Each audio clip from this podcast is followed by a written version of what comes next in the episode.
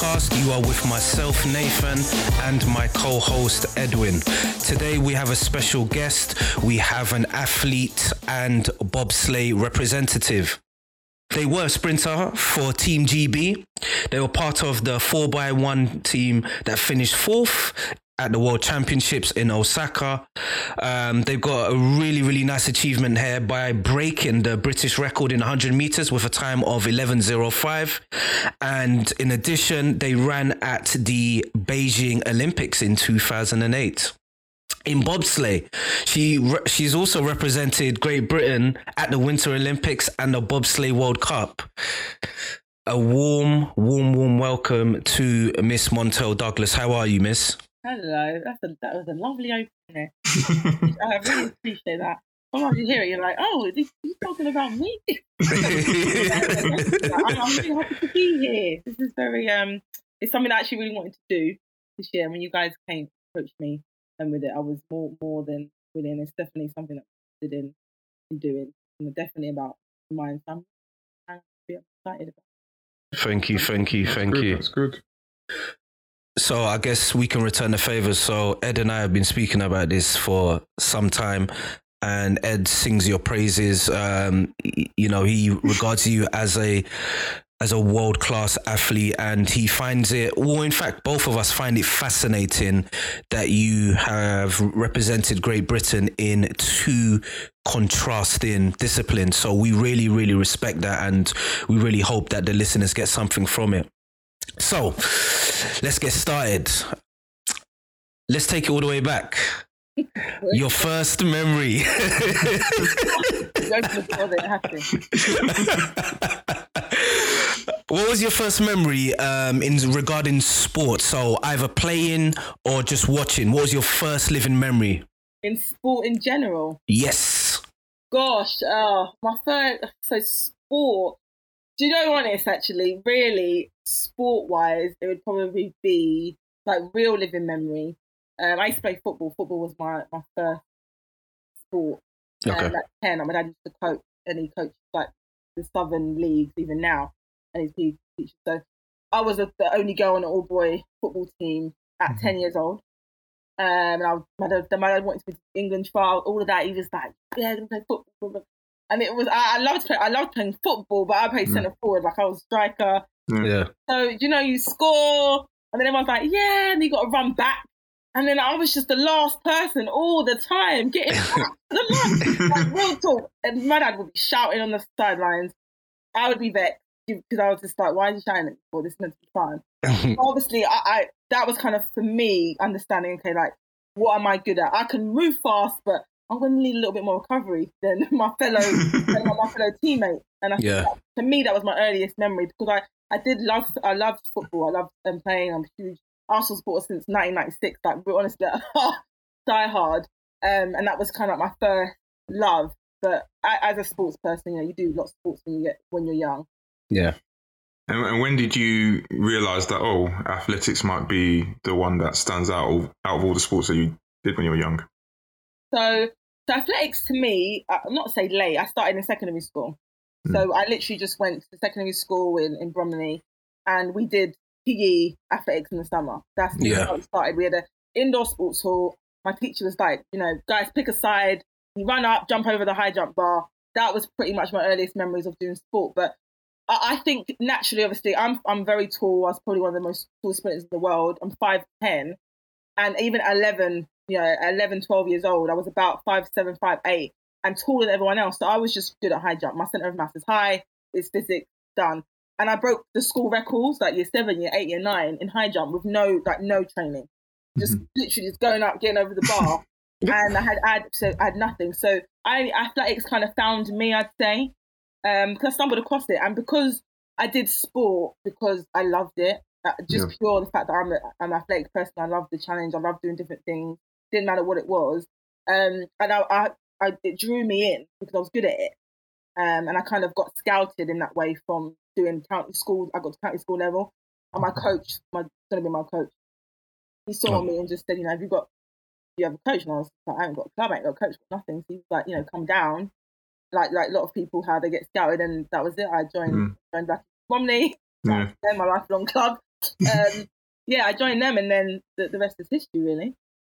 When did you first realize that you had a talent, or so to speak, you were a lot more advanced compared to your peers at your age? Probably about like a minute ago when you just said that. I was talking to my friends earlier, and I was like, I never really, you don't really, I don't know if you really realize stuff like that as an athlete. If you're if you're a talented young athlete, I never ever felt, to be fair, that I was better than everyone else. I was just doing my best, to be honest.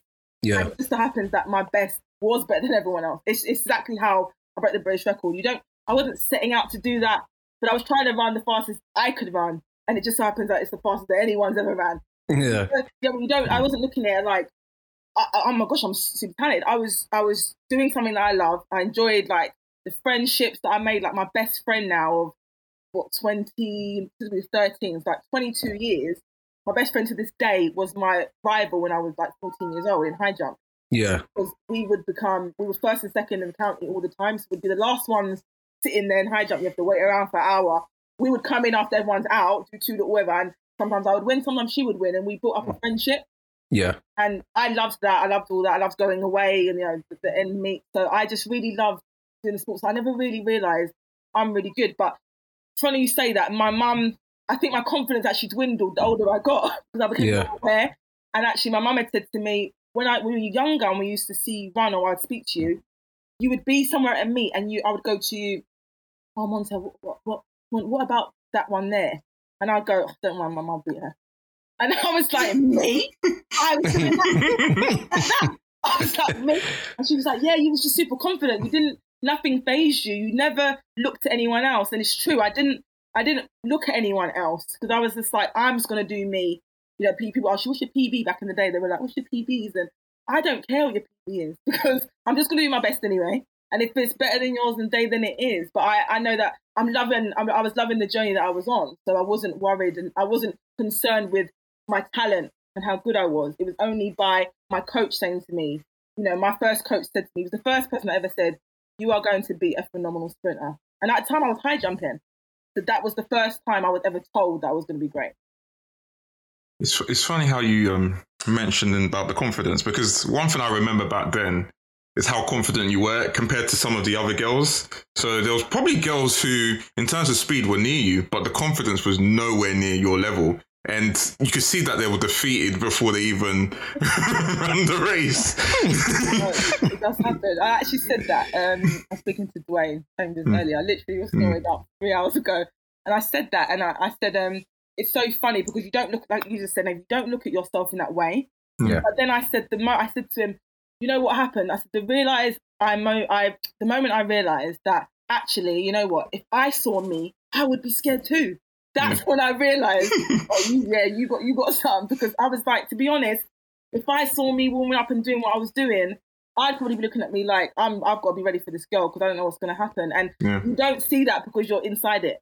You're just Mhm. like everyone else, trying to do your best, trying to get it to the line as best as you can. But you're not worrying that everyone's eyes are on you. Like Mhm. no one cares really, but all the eyes are on you at the same time. One thing with me, so when I was younger, um, my best position in football was left back, but I was somebody that actually just wanted to have all the glory and score the goals. So for the most part, I was playing as a striker, but really I knew my best position was a left back. So the reason why I'm saying all of this is because you started as a high jumper and then somehow you're a sprinter. So was your story similar that you actually just wanted to be in a more higher profile um, discipline in athletics, um, or was it just so- some was there other reasons why you moved from high jump to 100 meters or 200 and 200 meters Yeah, simply, yeah, there were other there were other reasons, namely injury. So I, to be honest, I remember being lazy, which is actually the le- my least. I'm not a lazy person by far. Like you would never imagine that as a youth, but uh, me now, I'm not. I'm, I'm actually a busybody. But back then, training's hard. Uh, Do you know Mhm. it is hard? It's hard. So I would be at the track. I do high jump. I do like which one, two, three, four, five, six, seven steps and jump over a bar. My coach was trying to make me run 150s, 200s. I was hiding in the changing room. I no kid you, I would be in the changing room. Wait, wait, wait, wait, I'd be like, shush, don't tell my minute, don't tell my minute. And then the last rep, I'll be like, oh, cool, coming out. one, one rep, one down, do one, one rep. Because I was just like, it was hard. It was hard compared to what I was doing. I went, I wasn't trained as an athlete till late, like 13, 14, 15 when I started doing training. So, but because I didn't have the training for those few years that I said about high jump, I had a disc problem by the time I was 14. So okay. 12, 13, 14, disc problem. They basically were like, look, you can't, from bad technique, you can't, you're not going to run, you're not going to high jump anymore. Like, you won't be able to walk to do that. And I actually tested that theory when I, I stopped high jumping, started running. Then I thought, you know what, I feel pretty good. Maybe I can do a little two two jump. And I yeah. did, I did like one of the leagues we had, the junior league, went in, warmed up, went one, two, three, four, five, six, seven, jumped over the bar, landing on the floor, mate, didn't get back up. Like, wow. didn't get back up, had to be stretchered off. This is in the wow. I didn't even get to compete. Oh, wow. And then oh, I was wow. like, oh, those doctors were right. I really can't jump anymore. I was like, that's it. So I had no choice. But mm-hmm. I think one of the things, definitely one of the skills that I've maybe developed as an athlete, or maybe that was already inside, is the, yeah. the, the, power of reinvention. Mm-hmm. Like the goalposts always move, but you but you just gotta stick to the plan. Like, yes, of course, I love sport. So mm-hmm. yeah, I can't high jump, but actually I've been blessed with another another gift that I can use as long as I work hard and I and I, and I find fun in the process. Mm-hmm. And I just basically just started. I had no choice. I was like, you've got to start running. And obviously, when you're doing well, start loving it more. And and went on through there. And then when I'm suddenly, I'm like, okay, I'm I'm 16. I've got I'm national champion in the one and the two. I've got a great team around me that want me to do well. I was like, okay, well, this is this is what it's going to be now, and we're going to focus on this being my sport. And I do really wish that I'd actually tried other events. I do really. I think I would have been pretty good because I'm a bit of a jack of all trades in some bits. Like I could, could have done, could have done heptathlete. Yeah, man. I'm honestly, yeah. I, I, really wish I did.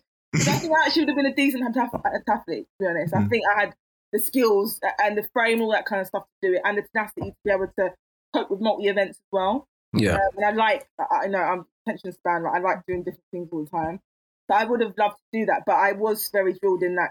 I got to such a high level in sprinting, mm-hmm. everything else got dashed to the corner quite quickly. Yeah, it's understandable. So with with sprinting, you got to a high level pretty quickly. At what point did you think, you know what, I can actually maybe become a pro and represent Great Britain? Because when I get asked this question, mm. no joke, it was actually after making the Olympic team. it was wow. actually after 2008. I know it's strange to say that, I know, it, but it's true. Like I never had aspirations to be a professional athlete. That was yeah. never the case for me, honestly. Mm-hmm. I never thought, man, I want to do this. It was something like I said, I did, I loved, I enjoyed. And so much so that from from 16 to the Olympic Games at 22, like I was still, I was working, I was I was working a waitress job at hotel, and right up until the Olympic Games, like I studied, went to Brunel, study because for me, like real life stuff was important as well. Like I, yeah. I'm very academic, when I was in primary school, top, secondary school, all top set. Like I, I was, I, am academic. I like to do all that kind of stuff, and mainly because I was so pushed by my, especially my mum, to to to try to do my best at everything. She's like, if you're gonna do something, you do it properly. And so I took that. So for me, graduating from uni was a big deal because no one in my family ever been to uni. I mean, no one had really been to college. Like wow. 16, you go to work, done. Like yeah. we are from that background. Like my mom and dad had me young as well. They were 19 when they had me. Yeah. They were working, my dad just picked me up in his delivery van. When I was at primary school, I get in the van. So I only knew working, like working class, I only knew working family. So for me to go, aspire to go to the games, aspire to graduate from university, that's something no one's ever done before in my lineage. Like it might seem small now, everyone's at uni, everyone gets a degree. But when you are when you're trying to be something that you ain't seen, sometimes it's hard to do. So it was really important for me to just be, be graduate. So I never thought about being a professional athlete. It was only till you know, now I'm Nike sponsored. I'm going to the games. I've just graduated from university, literally about three weeks before. I was like, well, I've, now I don't have to work because I'm I can do this full time, mm-hmm. and now I'm going to be a professional athlete. But before then, I was never trying to just do that one thing. I was yeah. always just trying to do my best, the best I could in the situation I was given at any time and it, and by doing the best, I was always happy with where I was. That was okay. about me winning, losing, what I was going to do. I was always satisfied that if I did my best today, that's what you that's what you're going to get. I would be disappointed if I didn't do my best. That's yeah, disappointed. But not if I lay my life down the line and then we just we come. If we lay my life down the line, we come sick. Because I remember my coach saying that to me in the Olympic um, quarterfinals because I had just like Veronica Campbell was in there. There was just it was like a tear up. There's like five minutes of us, and, and he just looked at me and went, "He's like, Mom," he said, "You just have to run the rest of your life." and I knew it was the hardest for me. It was the hardest qualifying round. I was like, for me to get through, I'm gonna need honestly, I'm gonna divine intervention right now. But I did my best, and he and we I weren't annoyed with it. Actually, I didn't come yeah. off like upset. I was like, we, I did my best. That's all you can ever ask for. You keep yeah. doing that. You're happy where you are, and you keep it moving.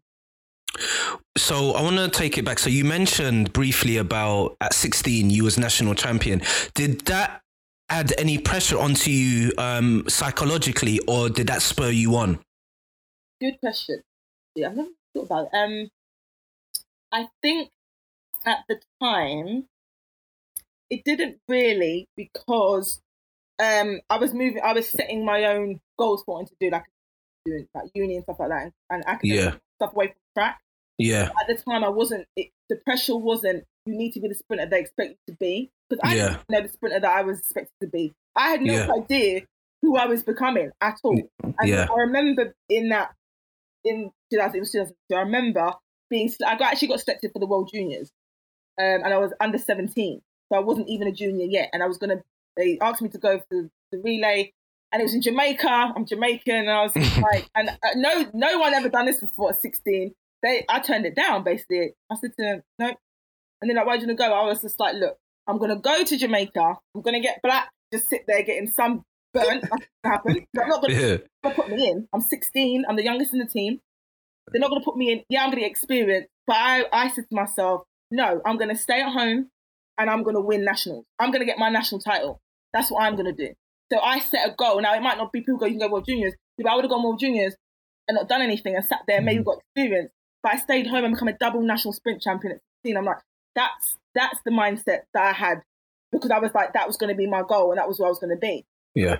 I didn't really take on the pressure then, but things changed a lot differently when I was 16. So my coach at the time, bless him, like he was he was amazing. My first coach, Ray Turnell at Black Bromley because Ray gave me gave me away.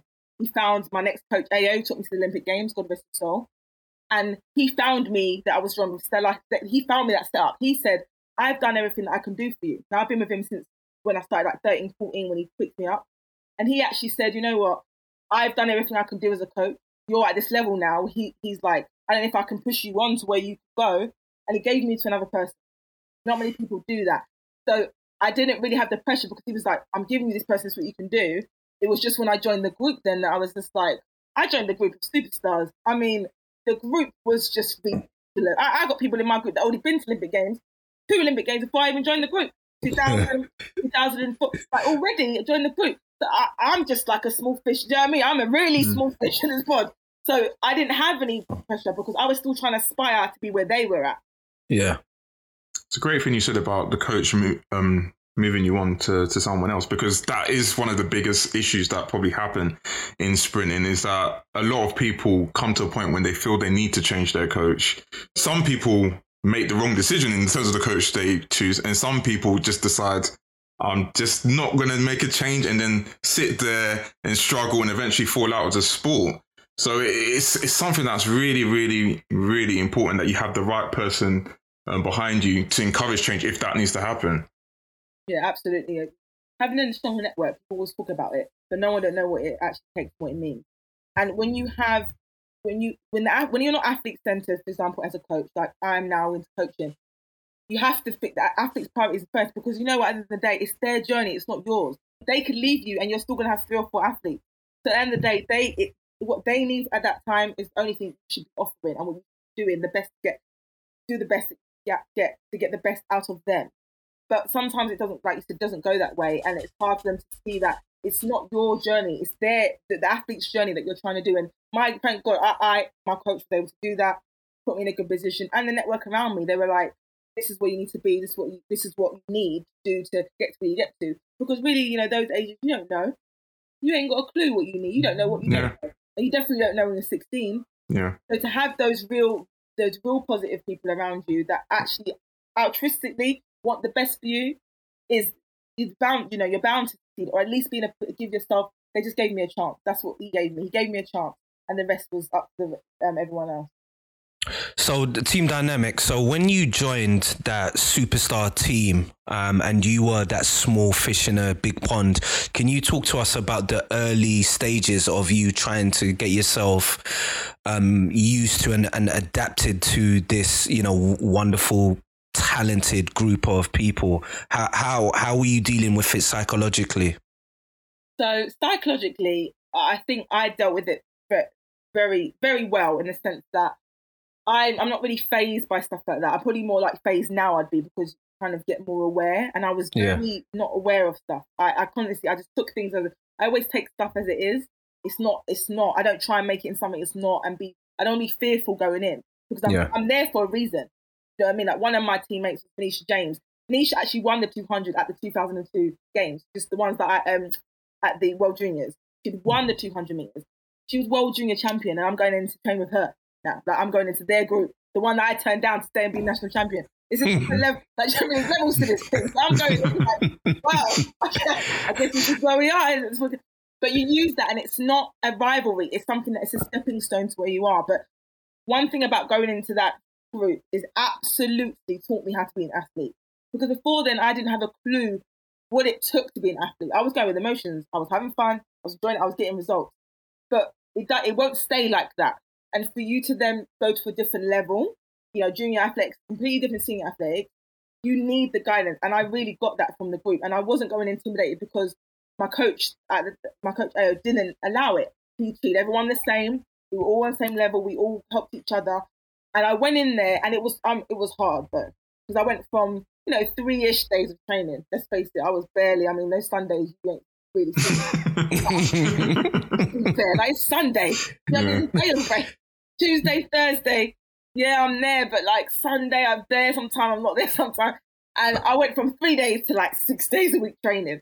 Wow. It, it was a completely different ball game. And and physically, obviously, it was it was quite hard to get make the stepping stone and get. And the difference in training was so tough to get my head around. But it wasn't frustrating because it was still very new, and because I was so green banana, like I was real fresh.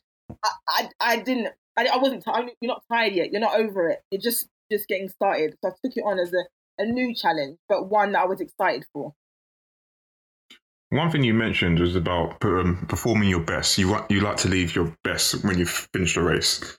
How do you how do you think? What did you do to get to that mindset of knowing that when you finish a race, you've left all on the line? Because a lot of people struggle to get to that point. A lot of people, before the race has started, they've already defeated themselves and they never produce their best. What is it that you think maybe from yourself or maybe from your background that allowed you to do that? So, um, to answer that question, so I was watching an interview actually, mm. and hmm. I'll bring this up quite a few times to people because it was so poignant. Ato Boldon did an interview, things mm. like Kravitz, and he was about different athletes, and he actually mentioned in this interview that he didn't think that Asafa Powell, who's one mm. most sub 10 of all time, mm. doesn't really get the medals that he would rightly deserve that we all think didn't think he had the personality for sprinting. So when I heard that, I was like, wow, I've never thought of it like that. Like, I've never mm. thought of it as saying, does your personality lend itself to being the athlete that you need need to be? Mm-hmm. So when you talk about the mindset of saying, how do you lay it on the track and be best? I am naturally, as a personality, very analytical. I'm very literal. So if you say to me, I want you to jump three meters, you're going, I'm going to jump three meters. I'm not going to go 3.5 or 2.8. I'm going to give you you asked because I'm very literal. So just my personality alone, because I am quite, I ask a lot of questions. I always want to know the answer. I always want to know stuff. More information is king to me. I'm like, yeah, what do I need to do? And I'm process driven in that way. So when you take away from the fact saying going into a race and you're saying, I want to do my best, you have to then spin it on its head and go, what does my best look like? And it doesn't necessarily mean you're going to win or you're going to mm-hmm. run this time. It means executing what it is that you're trying to do. Mm-hmm. It's like, what's your plan today? What are we trying to do? Which is why, like, if you're if you're coaching, for example, if I sometimes coaches will send me video and be like, "You look at this athlete, cool." I very struggle. I sometimes struggle to analyze. I don't want to like overkill it because you can just pick straight away. I can see everything because my brain's like I see dead people My six. this morning, I'm like, oh, too much like bad technique everywhere. So I, I look at it and I'll say, okay, what is it that they're trying to do? Sometimes they in the wrong starting position. A lot of the time, they're in the wrong starting position. Now, I sometimes I'm an athlete, a coach that would be like, stop. As soon as they stop running, I'm like, stop, because I can't now judge what you're going to do because you started badly. Your Mhm. starting position means that everything after that step, you're not gonna, you're not gonna get what we want. Because hmm. you have to start. I can't judge you yet because it's not gonna be fair to kill you when you're doing not that nonsense down there, and then to hmm. judge you down this end. So going in with the mindset as an athlete and saying, what does this look like? Okay, I want to win. I want to get to quick. What does that mean then? Okay, bringing it back down means that I'm gonna have to run through my transition, and when I'm on my start line, I'm gonna have to split my arms. I have to bring it back to the moment at the beginning because you lose sight thinking about results, thinking about the end, the end, the end. When you're setting a goal, you always have the end in mind and you work back. Same thing with you're in national final and you're walking around the cool rooms and you're seeing people walking around and you're thinking, oh my gosh, this last time I'm in lane four, what am I gonna do? Oh, if I come second? Okay, you want if you want to win today, how are we gonna win? How do we win? What is important now? Period. Whatever's important now is what we focus on. So we bring it, strip it back and say, if I focus on doing my arms, then that's how I've done my best. Because if I go out there and do everything that I know I can and I'm capable of, and, and, and it's pretty much there and thereabout, I'm not going to be annoyed with the result because we did what we came to do, irrespective of where we came. Okay.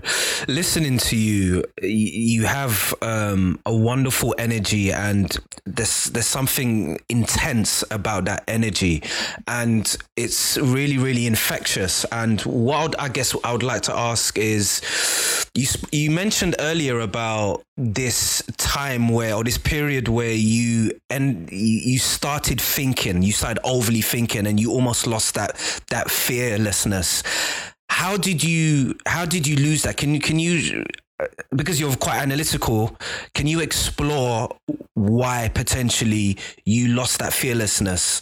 Um go and and if you can go into greater detail as to like how did that happen? Like the fearlessness of, of what exactly? So you yeah so just so you mentioned about that you know sometimes you before so you had that conversation with your mom your mom would tell or someone would say to you what about the other um, athlete? Oh don't worry about that mom but then as you got older you began to start looking at things and you started loo- maybe looking at opponents whatever. I don't want to put um, words in your mouth. But how did you lose that? How did you move from having this you just didn't care attitude to actually just looking and just being mindful of one or two things? Okay, so I I I think it was more around the expectation that I have for myself, and like what you mentioned to me before about expectations of who you other people need to be. yeah I never had expectations of myself, where everyone else did. I, yeah did, I weren't going in, going. I'm, you know, I mean, I'm finishing at the Olympic Games. I only just decided in Miami on my holiday after the Olympic Games. I'm gonna be an athlete. like that's real, that's real talk. I didn't have those things going in there differently, so my expectations of who I was and what I was going to achieve and what I was going to do weren't really there yet. They weren't molded. They haven't grown. So when they started creeping in, now I'm like you said, I'm like, I'm going in. I didn't really have the expectation even before then, and I actually wish I had more of one because I Mm. didn't go into the games. I didn't go into the games to even make a final. Like we didn't have goals like that. I wasn't even think. I wish I did. Now I would have been like, Yeah. we are going there.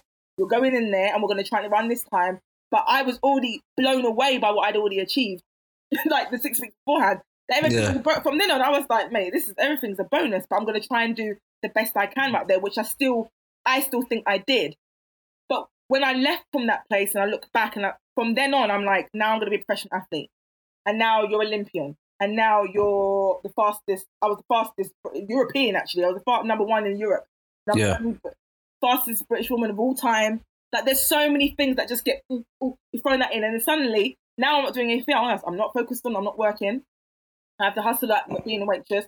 I, I'm not studying anymore. Trying to balance six days a week training and studying for a degree. Like now I'm focused on track. Everything starts coming at you. This bit, bit, bit here, there, everywhere. So then you start re- you start seeing what you were missing before because I was Yeah. so tunnel visioned on me just getting what I wanted to get done. I didn't. I didn't know what anyone else wanted to, of me.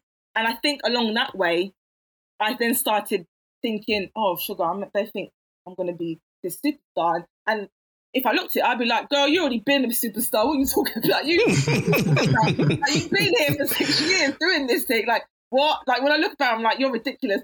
But I was so in the moment. I was not wrapped up in the, what was going on. There was no whirlwind around me. There was absolutely no whirlwind about me. But when after after having that process and going through being like finishing from the games and coming back and then doing the, doing what I was going to do, it, it completely started creeping in and saying the self awareness of what people can see about you and what then now now what you want to achieve. Because what's the next step? Yeah. My goals were like I wrote down my goals. When I saw it, it was like 11, 0, 0, Olympian. But uh, when you hit 22, then you're like, now what? I, I literally was like, oh, wow, I didn't know that was going to happen so quick. And this was like when I was, like, someone had done a like a little workshop. They said, write down your goals. And I put these goals as in like the furthest of the longest in the greatest, you know what I mean? Like, oh, one day maybe. Suddenly you get there and then you're like, so now what? And now I understand that process. So when I'm like mentoring young young athletes, there's one thing I always say to them stuff because they get wrapped up with, oh, I want to run this, want to run this. One girl wanted to break eight, uh, break eight seconds for 60 meters. And I said, okay, you focus on eight seconds and you can already do it. And the reason why you're not getting it is you focus on eight seconds. Focus on what you need to do to get there. And when you get there, then you can see what time you ran. The moment, and I said to her, what do you think's going to yeah. happen when you, when you run eight seconds? I say, say you run it today, what's going to happen? What, what, do you think you're going to set and take immediately afterwards? She's like, I'm probably going to want on seven nine. I said, exactly. So don't, the goalpost always moves. So you don't worry about you running eight seconds because you're going to want to run faster the moment you, the second you do it. You're going to be like, man, I wanted to run and go seven nine. So don't be caught up in being like I said. I was just so aware of stuff that's going on. You get get scared by what you can't do rather than right being happy about what you can. Yeah, I think one of the things what you were saying really um, hit me hit home to me because it reminds me of what James Clear says in the book Atomic Habits, where it's rather than looking at the overarching goal, it's about creating systems. And once you create the systems and you're you, you you're doing these things habitually, the results will come. And those goals, those initial goals that you actually thought were uh, pretty high, you with the system in place, actually you realize that you know they they can be um, far exceeded. So that really really hit home, and it's really just about creating a system rather than um, just looking at you know um, beating the eight seconds, nine seconds, ten seconds, you know whatever target you have. Yeah, definitely. It's about being able to adapt and move forward, like you said, create. And thinking you said about habits, absolutely right. Like people are so swarmed about motivation. Like, how do you keep doing? How do you keep doing? How do you keep doing? I was just like, no one wants to do it every day. I'm sorry, it's not true. Mm. That that's false. If mm. you hmm. want to wake up, if you think you are going to do that, this is not the game for you because you are not. There's going to be many days, more days than not, when you can't be bothered. I was like, but you ain't got to be motivated every day. I was like, but you have to be disciplined. If you want what you want, period, you have to be disciplined. And the best way to become disciplined, like you said, is to create habits. You become habitual. I'm just used to getting up to go and training every day. So that's mm. why now it's easier for me to do it. That's why when you're trying to lose weight for the first time going to the gym, the hardest thing is just getting out of the house and going to the gym. Once you get it once, it's actually not that deep. Hundred percent. I'm like, just oh, get on the bus, go to the thing. Even if you walk through the centre don't do nothing, I guarantee you, you will feel better walking through the centre standing there and be like, I'm at the gym now, I'm at one little two thing and then go home, but you'll feel better because you just made a step. You can't overthink things all the time. Sometimes you, sometimes you just got to do something, like do it. Do it first, worry about it later. Yeah. What would you say was the most challenging thing of turning pro? Because we, we've spoken to some athletes and some of them, the most challenging thing was not the actual training, it was the other stuff they were doing in their life before. And that being removed from their life and having a, a, impact did that have any sort of impact on you in terms of the stuff work life? Did that affect you as an athlete? I think um so when you mean other things have they meant like the other stuff that's away from the sport itself? Yeah. Stuff you've got to do. I think it's really important. It's very difficult though as an athlete to not focus on just the athlete the, the thing that you're doing you're told so much, you know, plan A, you got to do plan A, you've got plan B, then you take away from plan A. And now, in my old age and my wisdom and knowledge, hmm. that's not necessarily true. And sometimes, actually, it's, it's a benefit for you to have those things. When you're thinking about like you're turning pro, like I said, suddenly I ain't working. I, I'm just training every day. I ain't doing nothing else. I'm going shopping all the time unnecessarily. Because you've mm. got money to go shopping unnecessarily. And like you're doing stuff and really looking back, like there's a lots of things that I would do differently. If I was telling someone, look, you find something out there that will give you some else satisfaction. Because what ends up happening is, I think you just self-identify, define yourself by the sport. I'm a 100 meter sprinter, period, done. It's finished. Because it is 24 hours around the clock. Like you don't switch off when you go home. You are having to sleep, having to eat well, having to do that. You've got interviews like the, the games, like breaking the British record. I mean, I was, I had like 10 interviews a day.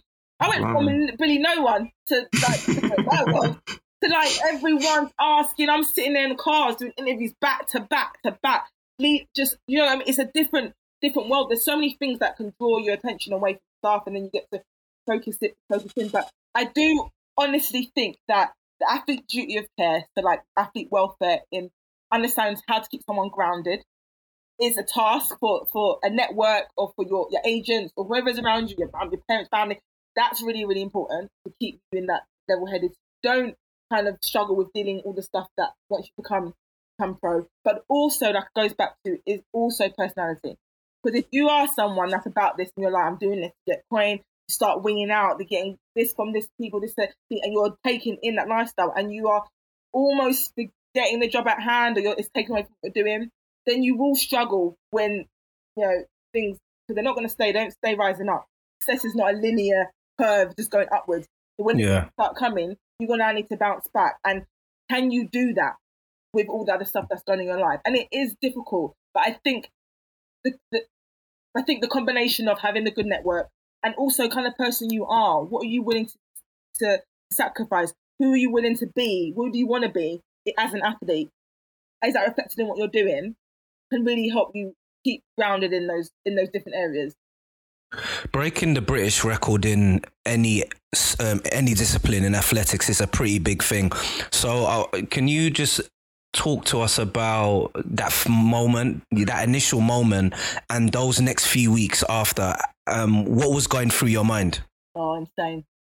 so, so again, it's it's so it's so weird when I look, look back at certain things and like how you can get there. So, like I said, I wasn't trying to break the British record. No one goes like, oh, but unless you've been near around it, you're like in there. But everything actually led up to that point because I remember, um, like we had some, I had some technical, like technical um, analysis, the biomechanics from British Athletics at the time, and I remember saying to him, "What do you got to do to run? What you got to do to run 11 no? like flat weather?" He was like, "Well, you got to run 11." So I did a run of 100, and he gets the gun out, does the time, and he's, and I said, "What you got to do to?" I did a 10 point six or seven, something like that. I remember. No, eight or nine. I was like, what you got to do to run 11 And he said, um, you got to run 11 meters per second. You got to be able to get to 11 meters per second. That's what you're going to have to do. Whatever. So I was like, okay, we're back to the line. But he was like, oh, he was like, 11 seconds. And I was like, okay, I just wanted to, I just wanted to know what I needed to do to get there. So in the lead up towards towards breaking the British record, I honestly, it's a very unique situation as well. That because we, I that year, obviously, I had my dissertation to do. I literally graduated wow. the day after I broke the British record, believe it or not. Like the 17th of July is when I broke it in Loughborough. The next day I was at my graduation, like my graduation wow. uni. And and I sacrificed a lot that year. So we, when I started, my coach came back from when we were training, we started training. We were seeing stuff on the clock. I remember running, like I ran like a, I remember now, it was like 10 4 for a flying 100. And he said to me, he just said to me, you can run 10 9 off that. And I was like, really? And he was like, yeah. He said, no, I, he said, I don't know anyone. And he's coached a lot of people. He's been around the game for many years. He said, I've never seen anyone, no one's run that time. I said, the closest person was Abby, Abi Oyepitan, and ran like mm-hmm. a 10 6.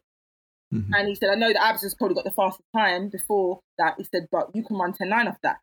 So uh, for me, I was, I still wasn't going, I'm going to go run 10 9 because I ain't done it yet. And I don't. I'm not trying to run ten. Like I'm thinking now. I'm graduating. Go.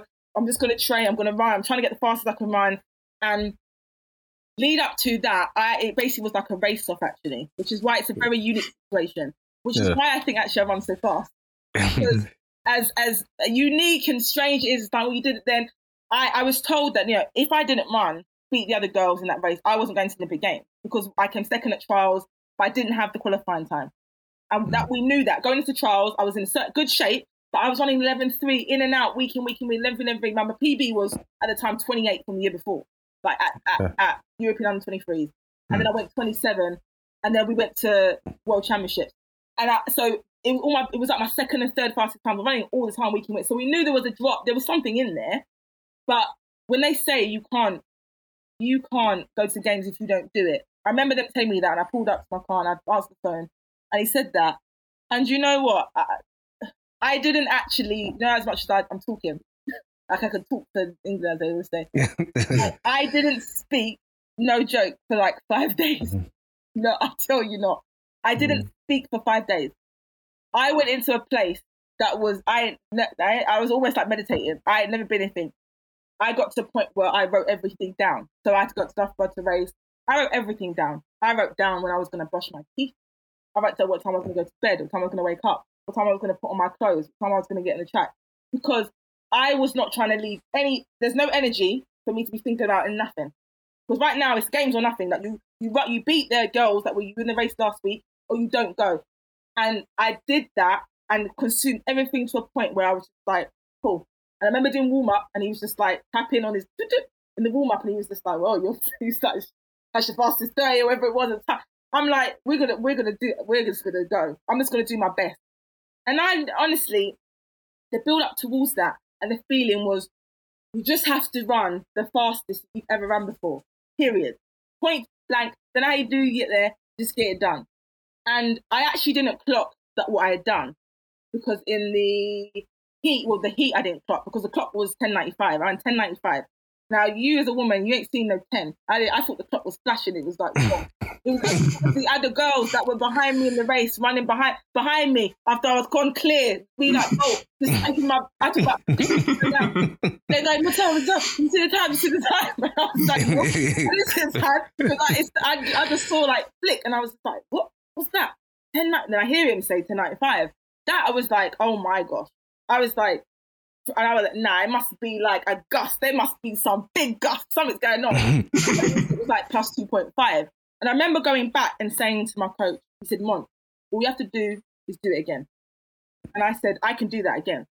Because I, I, I, don't know anything else. I can do it again. Mm. I said, I said, that's easy. Because he come up to me and he went, congratulations, Miss, Doug, Miss Douglas, my coach, Joker. The first woman to ever run sub 11, like windy or otherwise, in the country. And I oh. said to him, You've got to be joking. I actually went to him, You're having a laugh. I said, There's no way. And he said, No one's ever run sub 11. It doesn't matter if it's windy or not. He said, They haven't done it. He said, They're going to take you anyway, probably because it's so fast. But he said, You just got to do that again. And I said, There's no way. And I, I couldn't believe it because I said it, it, it, wasn't that difficult. I to me, I was like someone. I didn't think I was. Remember, I don't think I'm super talented. I don't think I'm anything special. I just do my best. So I couldn't believe that it was me that I did it. I was like, what? And the best to go across that line and like seeing 1105 and then and then them shouting out that's a new British record because it was Win Legal. I dropped to the floor, mate. I was on the floor, bawling my eyes out. I, the coach comes running over. He's like, "We did it, we did it." Hugs me. I was just like, I was in. I'm just like, I, there's no words that could express what I felt because there was a it's a combination people always say of relief of exhalation you're just like you can't believe what's happened you know, i was just so i was i was so happy because i'd achieved something that i never thought i even could achieve but the lead up part like you said past that it was just crazy like i said i had interviews back to back to back I mean, I met Roger Bannister. He was the first person to perform oh, the next yeah. day because he was, was back in the day. Yeah. And I met mm. him like on the day, and I'm just like, they were like one British record to another British record holder, and I'm like, the kind of company? I was like, wow, it's kind of company. I it was weird because I was just going in like a normal with all my pat, with all my um like colleagues, like my colleagues, all this my, my friends at uni, and I'm just with them, and it, to me, I was just like a normal. I'm just normal. I was just like, I'm just an everyday South London girl. It's nothing, nothing's too deep. I, I had to realize the presence that I'm in now. Like this is what you're like. You're this is what you're doing. Like you can. This is where you, where you are now. And just with the just with the, the media, all that kind of stuff, pushing, pushing, pushing all the stuff that was going on, I didn't actually still look at it like, wow, you're the thing right now. I yeah. like, wow, everyone just wants a piece of this, this piece of this pie. Like this is this is what's happening. I was just absorbing it all in. But it was definitely the best feeling just because we had done something. Like I said, I tried my best, and we'd done something that really we weren't even trying to achieve. When it comes to media, how how did you feel as your career progressed when they would say certain things, positive or negative, about yourself? I think it's like I say, it's it's very difficult to take stuff with pinch of salt. Now I'm older, I would handle it differently. But when you're in the moment, you're young, it's a different ball game. It's hard to tell someone, oh, just ignore it, don't stuff. Like it's it's difficult. Um, generally, I think people, the media were generally quite nice with me. No one knew any better. Like people didn't really care that mm-hmm. they were like, it's 27 year old record, you're doing so well, Olympic stuff. And then obviously when, when you're not performing as well after the fact, I wasn't really wrapped up in it. I wasn't aware of it. I was more aware of peers or people in the sport talking. People have a chat, chat, chat. You know what I mean? Mm-hmm. People want to say stuff. And I was more aware of of them, but I was never that minded. I would never be the person chatting about another person like, oh, we didn't want that, or like, oh, we can't mind that. I, am not. I I know how hard we work as athletes, but I knew the graft it took to be there, and I was like, look, you guys, none of you know my journey. You don't know what th- you're looking at is Record Olympics. To me, that ain't even my biggest achievement. Like I, my aunt went back to uni in like her thirties because she saw that I did it. Like to me, that's a win. I, like, do you know what I mean? My my aunt who's older than me, mum said I went back to uni. She's, you know why? Because when you did it, I said, wow, we can we can do that. Like we we're a part of those people that can go uni, we can graduate to further education. She went back there to do a, a, a, something that she never thought she could do, so she never did it. She was like, I, I couldn't be, I couldn't be. She's a, she's a, midwife now, now because she went mm. back, and she said it because of me, and I was just like, that's a win for me because that's why I always wanted. I always wanted to leave something to spy for my family because we were a close family, and I and I wanted to be, if I could be, if I if know, if I can, I will. And part of my my I guess my gift to my family was just that showing them that you know you don't have to come from the greatest background or any kind of uplift. We never got no hand up, mate. There was never that. Like yeah. I worked all the way to Olympic game year. Work. People would be like, oh, they can't work now. They can't train. I'm like, you got to find a way. Got it or not? You're gonna find a way. So with regards to like people around saying stuff, I was very much more aware about them. And I really just didn't get wrapped up in it because their opinion is worth nothing. Like I say, you would never go to your butchers to go and ask you about your dental work. I ain't yeah. asking you nothing because you don't know nothing. I'm mm. going to the right person who has the right means and has got the right skills and give me the right information. Because otherwise, it, like you said, it's an opinion everyone's got. It's, it's pointless. You, you take information that is not in your control and it actually might not be from a place of any kind of they've got no insight. And, and because I'm analytical, I looked at it like that. I'm yeah. like, well, it's not really important. And as long as my circle kind of kept me grounded in the sense that don't worry about that, we're going to do this. Keep me keep me confident, keep me calm. Then then I was cool. You've kind of answered it, but I will still ask the question. So the media is one thing, and social media is is a completely different ball game. And I guess my question is: Have you ever thought about how you would have dealt with the the intensity of trolls? So, for example, if if if I don't know, you had a bad race, and um, you know you had this I don't know hundred trolls saying this and that about you on social media. Have you ever thought about how you would have dealt with that? Yeah, and actually no, and I haven't because I've always thought about how good it would be if I, if social media was in a time that I was. Yeah, like, there wasn't like I literally got a Facebook account. I think on Facebook. Yeah, 2007. So you yep. imagine Facebook was everything that I actually really had. Hundred percent. My friend at uni going to me, "Oh, Facebook," and I'm like, "What's this book of faces?" I was like, what, what is this thing? And we just signed up. And do you know what I mean? It wasn't a mm. thing then. It actually was. Yeah, exactly. We were actually sheltered. Like I said, there was there was none of that. But I can imagine, especially now, it can be very difficult. And it always is around, it always is about the support team you have around you and the confidence you have in yourself. Because they are, people are going to say stuff. I mean, even if you're doing well, they're all going to say stuff. They're still going to say stuff anyway. They're always going to be like, oh, we thought, you know, every time people tell me, oh, we could have, should have left this person ages ago. Or like, oh, we think you should do this kind of, that's the wrong kind of training for you. There's always going to be someone with an opinion. So if you've got, like you said, 100 comments, and 70 of those people are just telling you about yourself and going, oh, that was a bit slow, that's not where was dead and stuff. And you, it's a, it, I don't want to take it from anyone how difficult it be because I can imagine that it, it's tough, but it's also how you value the people that are telling you this. Because really and truly, like I said, someone said the other day, I can't remember who, who was it. They said, I'm not going to let, I think it was a guy actually online, I don't know his name, but he basically does a nice analyst of Sha'Carri Richardson's 1072 race that's just happened. Mm. Yeah. I, I say nice analysis. I don't know if I use that word, but it's analysis of the word. And he says that I don't care what these people say. He said, I don't care about anyone's opinion that does not pay my bills. These people that aren't going to stop me from being homeless, I can't care.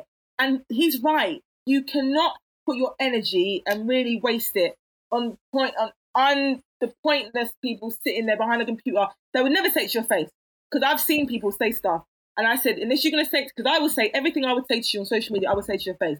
If I spoke about something that you said or whatever, I'm telling someone because I don't mind it goes back to you because I would say it. I'll tell you, I'm being honest. This is what it is. It's never going to be like, oh no, don't say it if you ain't going to say it to their face and be. And but they people do that, and I would say that they're not going to say it to you. It's because they have the, the freedom of just arm's length and, and being on the sofa to do that. So their Yeah. opinion is not important. What is your like? A psych- psychologist said to me once, "What you fearful about? Something you're fear to do badly."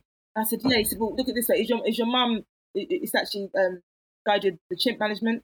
He actually said, "Well, is your mum still gonna love you if you did badly?" And I was like, "Well, yeah, yeah." And I, and I realized how ridiculous what he was getting at because why am I getting stressed about it if I if I fail? My mum's not gonna start hating me. People around me that love me aren't gonna start rejecting me because of that. It's in my mind that the fear of my the failure of me is gonna make people think differently to me. People that love me are not gonna think differently Yeah. just like trolls saying stuff. They don't love you. They just, you know, they're here for the journey and for the ride. But people that have your true, ins- true interest at heart are always going to give you, you know, the best, in, hopefully the best advice you can get and have your back regardless because of who you are and not what you give for them.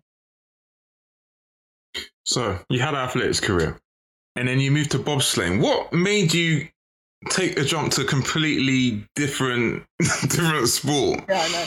It's been crazy. I ain't gonna sense. so, like, you know, you got to be a little bit nuts, but I am. Um, so what happened was I basically got um, invited to try out for the team, and it came at a good time, um, really, because I was getting getting older in my sport. I wasn't performing as well, and I, I knew I still had it in me, but also at the same time, they were like, actually, one of the people within the sport was one of the physical coaches, which is Michael Kamel, was a, a trusted person of, of mine as a coach. Mm-hmm. I trusted him. He said, look, come and try out. Tried for about two years, and then I eventually went, all right, I might as well try out doing bobsleigh. And I tried out, and I broke. Didn't have a record. I broke. Why am I not surprised? I broke the, the, the, the, bob- the bobsleigh evaluation testing record. I didn't know there was a record. This is what I'm saying. Like, I just did my best. Honestly, guys, just do your best. You don't know what to do. I just did my best. I remember halfway through the test, he was going, "Yeah, you've got like whatever, how many points?" And I'm like, "Is that is that good?" And he was like, "Uh, yeah." Like, the coach guy was like, uh, "Yes." And he was like, "You're going to break the record, even though you haven't finished. You haven't finished the test." And I was like, "Okay, cool, fair enough." From their point of view, they're like, "Great." So I went in there, and I, and it really was a good time for me, basically, to start a new challenge, just to find something new to do. I was like, and also get a kind of, I guess, re re-spice my love for track because I, I love track. I love training hmm. now. I don't think I would stop training even I stop. Like I'm, I'd still go to the gym and do stuff. I love being active, but I love doing something new and challenging. And it just got an opportunity that that was happening. I was I was going to be good at it. It, lends itself to my natural skills, and I wasn't afraid to try thing. I wasn't afraid to try something new. And I actually realized starting it that oh actually this is really helping my track because my acceleration went mad. I was like, I've got great top end actually, and I'd known that he'd coached Joe, and he was like, look, when when he came into the sport, it actually helped his track because it gave him stuff, and I understood why. I've been in it now. I advocate to everybody. Absolutely changed the game. So Yeah.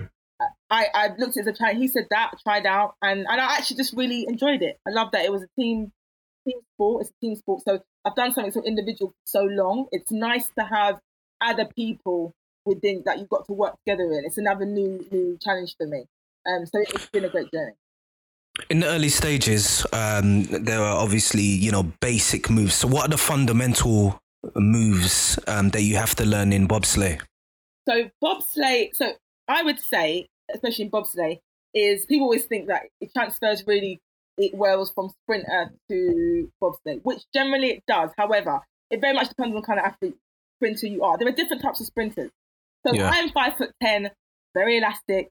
I'm not the like now. I'm st- I'd say I'm super strong. I was always quite strong, but more elastic strength. Power. Then a, a really powerhouse start. Like like I said, I ran my best 60, 725 to this day, but I could go off 1125 of that, which some people couldn't because they haven't got a better top end. My top end was my skill. Yeah. But that being said, I'm a puller. Like I will I will get up to running and then I can apply force quickly and pull myself down the track. Now, when you're in bobsleigh, the, the fundamental movement is a pushing sport. Your your nature, you're a brake woman, you push and implement. So having to learn how to apply force in that direction against weight is completely different than you pulling yourself down the track. So I was 67 kilos when I went to Olympic Games. I'm now, well, I'll tell you how much I weigh now. But I'm a bit heavier. I, I push and implement that's 170 kilos. So when you're having to pull power to weight in track is hugely important. Yeah. In in bobsleigh, I say it's not so much because you're pushing absolute weight. Who cares if your power to weight well good? If if I can push 150 kilos and you can push 100, but you're 50 kilos and I'm 100 kilos, it doesn't matter. I can still push more than you, and the weight is what what matters. So the fundamentals, obviously, to be fast, to be powerful and strong, and learn how to apply force, which is why my acceleration flew up. Why everyone acceleration flies up when they come from Bob because you learn how to apply force. In track, we don't actually do a lot of that. You never really do parallel. I mean, if it's new, I never known anyone doing parallel before then. I didn't. Stuff like that, when you're pushing something, we don't do that because we tend to do a different kind of movement. But I get now why it transfers well and what the things you need. And that's part of why I love doing it because it actually is an athlete. You know, I was 29, 30 when I started doing bobsleigh. Uh, my first World Cup was at 30 years old. And I'm learning new stuff. I'm, I'm learning new things at that age with the body that I am at 30 compared to where I was when I was 22 Hmm. that that excites me. That that just trying to being able to grasp something new and then be a better athlete, a different athlete than you were before. How how was it changing from being in an individual event where it all just depends on yourself into a team event where if you don't produce your best, it could affect the moods of other people because you're you're in a bobsleigh with them. How how was it like mentally? Well, I always do my job. well, it is a team event. Um, for me, I think other people not so much, but I think na- nature-wise, like naturally, for me, I, I love that, and it, I understand the difficulties though because you're now most athletes are control freaks. We are, and I am a self-proclaimed control freak. I like controlling my surrounding, my environment, everything I'm doing because that's what we've had to do to make it work. When you now you're not in control of someone else, whether they're doing something something else. So, but you have to take responsibility of the lack of control, which actually is quite hard to grasp. But the way I look at it is, is we are it, we win together, we lose together. Period. It doesn't it doesn't matter. So you, mm. ha- you take that mindset on board, take the responsibility and the accountability of everything you do, whether result or otherwise, and you work together to make the best team because you are only as you know strong as your weakest link. So it doesn't do go that I'm in great great shape, my teammate isn't. That who cares? It's going to show up on it, and vice versa. Mm. So for me, it was it's quite it can be challenging, it can be difficult, but you have to look at the parameters in which presented before you. It's a team event. No one looks at it and goes, "Well, they did a really good job. They're doing." Not really. You like you said, you, all, you both came third, or you both came last, but you did it together. And if you Mhm. take that on board, your the cohesiveness of that that relationship that you have and the way you're moving together, it, you always succeed on a level. You always have something to pull out that's successful in any learning curve, just because you have that mindset around it. What were some of the team building skills that were implemented to ensure that there was cohesion um, uh, within the team? So we spend a lot of time together anyway, to be honest. Like me and my, my driver, we have been together. Honestly, I went out there 5th November and we literally just parted ways two weeks ago before I got. So every day for the last five months, we you know, eaten, slept, trained, everything together for a long Christmas we had because we couldn't come back home because of COVID and stuff.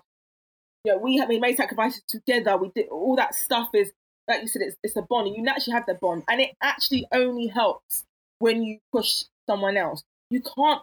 A lot of people try to be selfish, and you can't really do it because you're worried about yourself over here, but you might not be the problem. Like, why are you worried about you? You then need to help the person back there because it's all very well if you're trying to get over a, over a wall all of a sudden, and you give someone a left leg up, and then they're just gone over the wall. They're not even coming there to give you their hand to pull you back up because then you're Yeah. still both separated. So it's like, what's the point? But it all it all boils down for me to to integrity. And I think just because we spend so much time together and we talk a lot in the summer, we try, try and train together in bits or go and do sessions, we have to sessions together, have a little contact time. You you try and I think knowing the person behind the athlete is the best way for you to be better teammates, better thing. You don't have to always you know like each other. I'm not saying actually every team is perfect. Like we like each other, that's fine. But you don't have to always do that to get the job done. But trust me, it helps. And mm. because you want to win for each other. It's not that you want to, it feels different. Like, you know, imagine if you and your boys there and you're, and you're like together about to go and do this thing as but apart from another guy who you don't really care about, but you're doing it because you like the sport. That's a different kind of energy. And I'm yeah. about the energy you're putting in is what you're going to get out. Now, you might need to fake it and make it look like you're performing as a team, but it will always reap its ugly head in a different form because you just then suddenly blaming this person, blaming this person. It works better if you're looking at each other. I look at them from a point of view of saying the person behind the athlete is the person I will tap into. Is this someone that, you know, are we cool? Are we brethren? Can we do stuff together? Are we are we in the levels? We have the same mindset. If we don't, what kind of things are you good at that I am not great at? And vice versa. So there's things like I'll be very honest. There's times where I can go to my teammate. I'm going to tell you, you know, I'm going to, I'm going to, you know, I'm going to say it. And when she knows what I mean when I'm going about to say something, she's like, cool, but she can take it because I'm about to tell you about yourself or tell you how it is exactly because you need to hear it. And it's not, and this is all from a place of love. So you know that I'm not saying it because I'm trying to be mean. I'm saying it because I want to win. We want to win yeah. together. And I know if I'm holding you out and helping you up to win, that's how we win. We can't win on our own.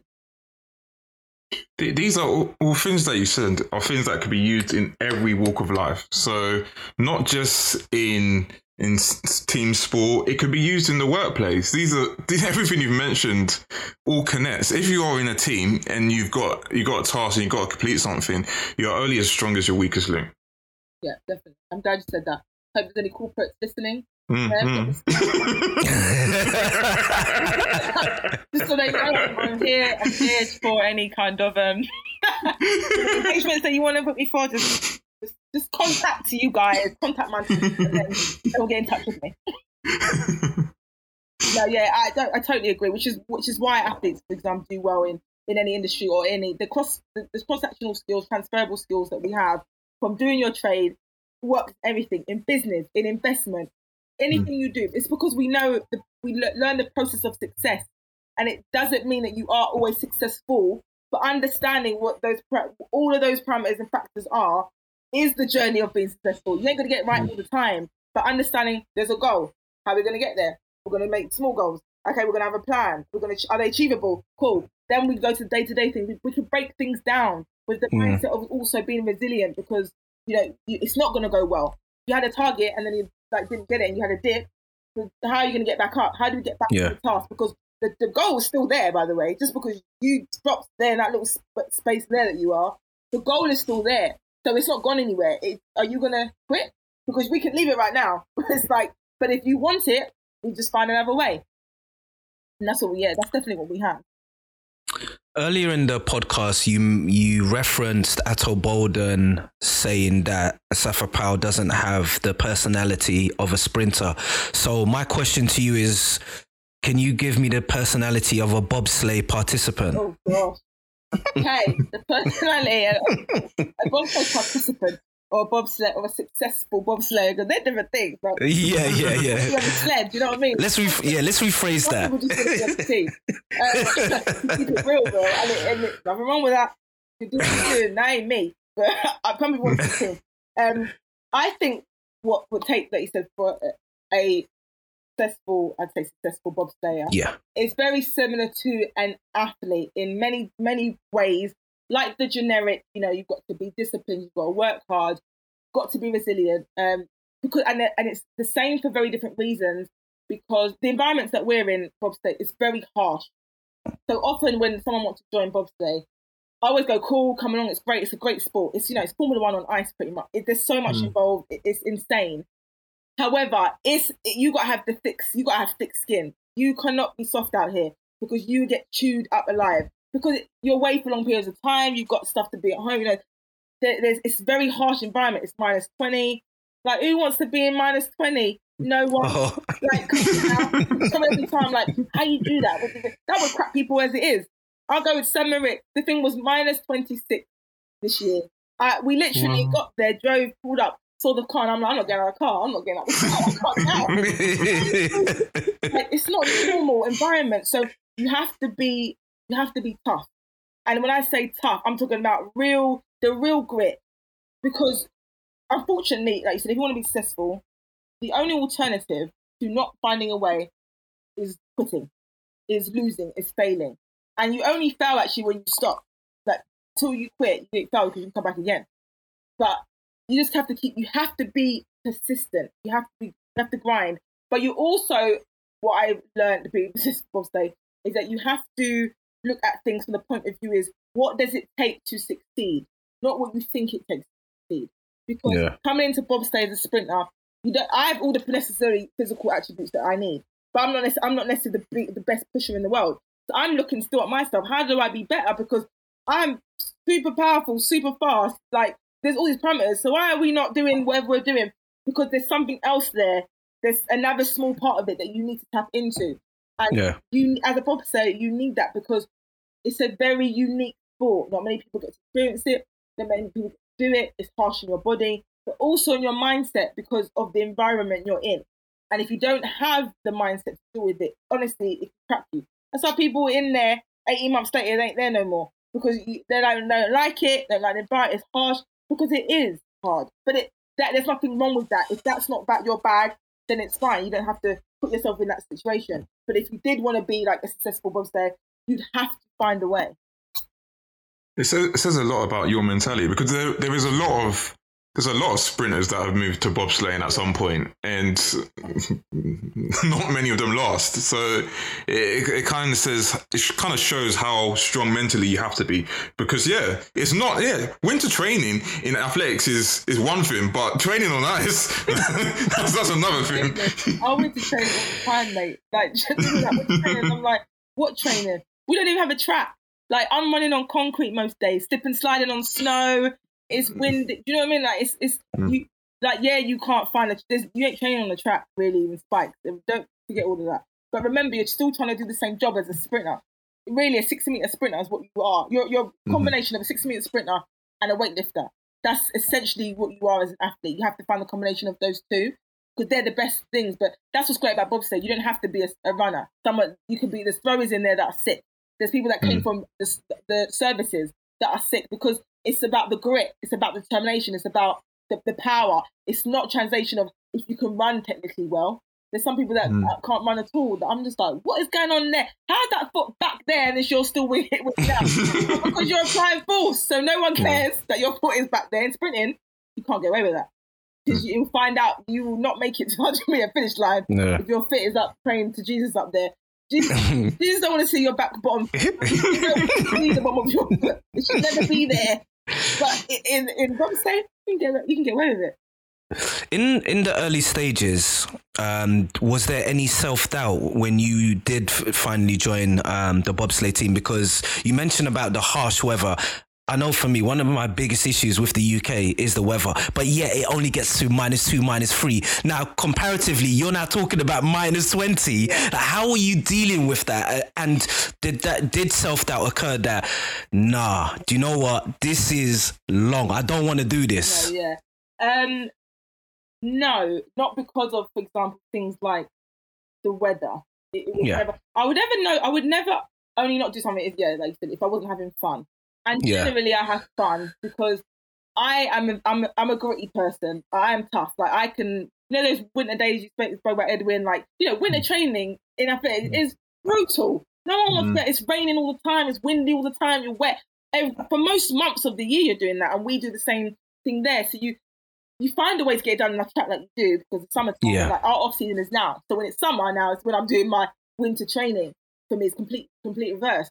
But you you, you like you said, you, you find a way to get it done in track. So you'd find a way to get it done in bob if you so wanted to do it, if you chose to do that. But I actually remember the first time I went on the camp with the team, and I remember I was in the middle of a mountain, mate. I ain't never seen a. ma- listen, I was raised in Catford. They ain't no mountains in Catford. mountains where? It had snow on it. And I'm standing there, in, honestly, in the middle of the village where there's a mountain right there by the Alps in, in Sestriere. And I stood there, and Joe was there actually. Joe Freeman was walking with him.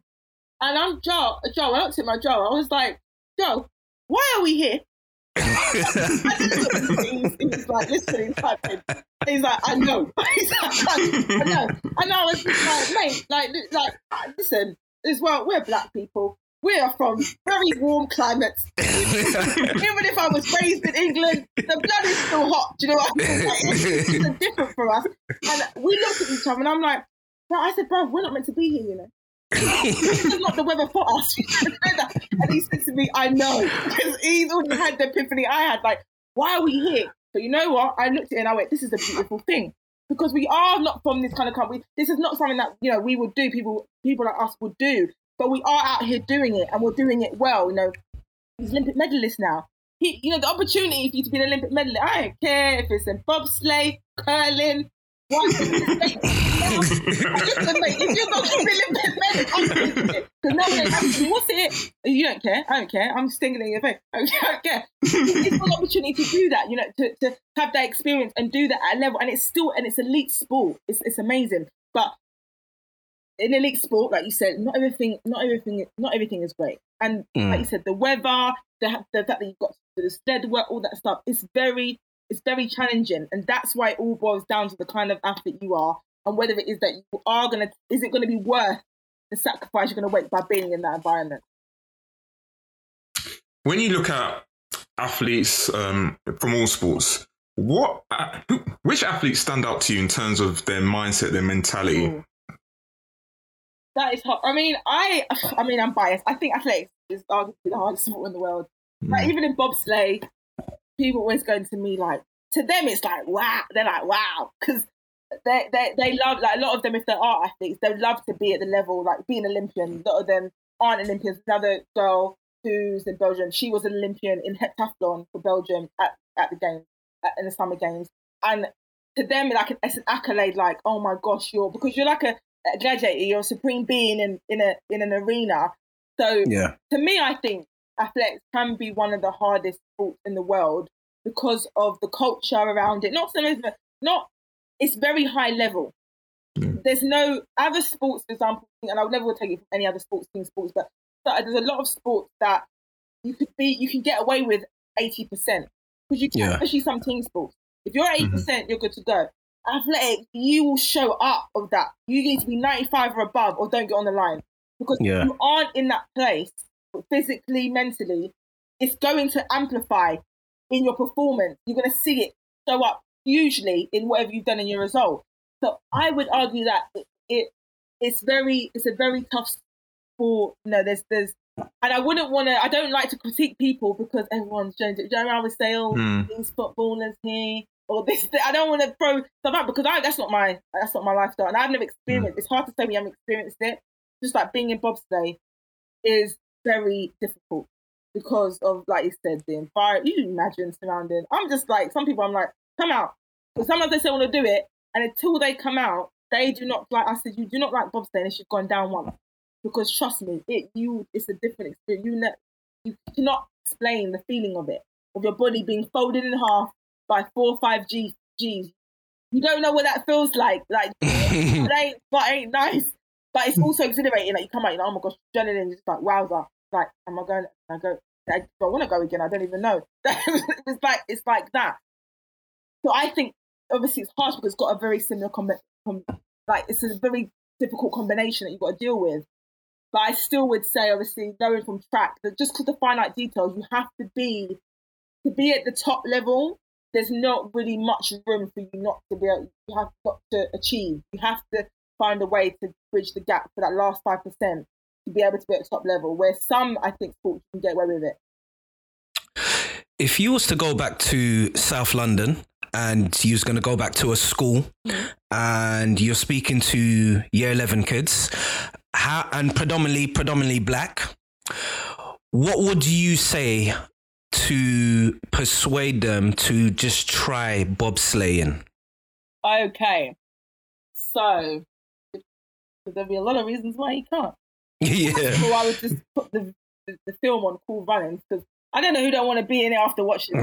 Yeah. Even if you didn't know, and these kids don't know about the Cool Runnings member because Yeah. they're too young. Like they don't Yeah. know about that. I'll tell them they'll be like, "Where? Cool who?" They don't know. So I- would I would obviously show them obviously iconically what it is that we would know of what bobsleigh is because it is very different to that the film, but it gives you a taste of actually the, the, how exciting it is and kind of everything that works around it. But I would honestly tell them, as they say, being black youths in a very small community of people that would never experience someone like that or that environment, that you know, I would just tell them that you know the world is a is lots bigger than Catford. Like it's Yeah. very large. Doesn't mean that where you are is not beautiful. Like I love my hometown. My dad, my mum lives still there. That you know, I love being. I'm very proud of South London. I think most South Londoners are. But uh, and everyone's got in London's got their own little patch. They're like, yeah, Yeah. so I don't. I didn't tell them not South London anymore because I live in North. My friend's like, whatever, you ain't been there for like 20 years. But I would say to them that doesn't mean that where you are isn't beautiful. But the reason why I would say try bobsleigh because number one, I know that you do not know what you do not know. You do not know that you don't like something unless you try it. Don't tell me you don't eat. I don't eat apples, and I don't really like fruit. I don't really like acting salted. Don't tell me you don't like it if you haven't tried it because you try it first. Then you will that categorically know whether you like it or not. Yeah. You like try something new because it's a challenge.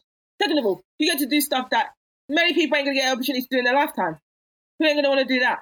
I'm like, why would you not want to take up an opportunity to do something that people haven't done before? Because Yeah. you'll be one of the first. Like, I'm always looking at being the first. Like, I'm just like, why not? I'm gonna be the why, why not? Because you can't like it's very difficult to to be what you can't see. So if I said you can be the person that they're looking at because they're like, wow, I've had young people telling me, oh my daughter come home, she couldn't stop talking about bobsleigh, now she wants to do it because she didn't know what bobsleigh was till I came to the school. Mm. Jimmy's them on the screen and she's like, oh my gosh, and then she's met me and she's like, oh my gosh, she does bobsleigh. Then she's so excited as a little girl, she's excited about something that wasn't even on her social sphere. And when I was in Catford, I told them when I was in year 11, it wasn't on my social sphere either. Neither was being graduating, neither was Olympic Games, neither was being a British record holder. But hey, I did all those. I did all those things. But you have to make a move first, try it. And there's no harm in you saying, you know what, I'm going to try. If I don't like it, I can stop. No, I can try, I can fail. I don't have to do it ever again. But you're not going to know unless you try. That's scary, and it's always good to face your fears. Wow. Montell, that was brilliant. Really, really, really good. As I said um, during the podcast, the energy that you bring is so intense, but yet it's so, so positive, And I know that our listeners are definitely going to get something from it. So we really, really appreciate you coming on and really telling us about your fascinating story, the transition from athletics into bobsleigh. We really feel that um, it's quite inspiring, and we're really looking forward to listeners um, not just listening to it, but actually, you know, actually gaining something from it, and maybe actually putting uh, some actionable um things in place for them so yeah it's really really really good so yeah um montell you got to come on again so well, that's we'd, we would absolutely love to have you back on. So yeah, um, but yeah, we really, really, really thank you from the bottom of our heart. having me. I If anyone wants to get in contact with you, um, I guess you can plug away. How can they get in contact with you? I'll try to obviously Instagram is always. But all my, all my social media handles are the same. Monty Trackstar. Not sure if I've changed that yet because everyone knows me by it, but it's Monty Trackstar or just it's my full name at gmail.com if you want to email me for any any reason. But just DM me. Honestly, I'm I'm I'm about. Okay, thank you very much. Okay, guys, if you are a new listener, welcome aboard. If you are a regular listener, thank you for listening and continue to share and pass it on to others. Until next time, guys, stay safe, stay healthy, and bless.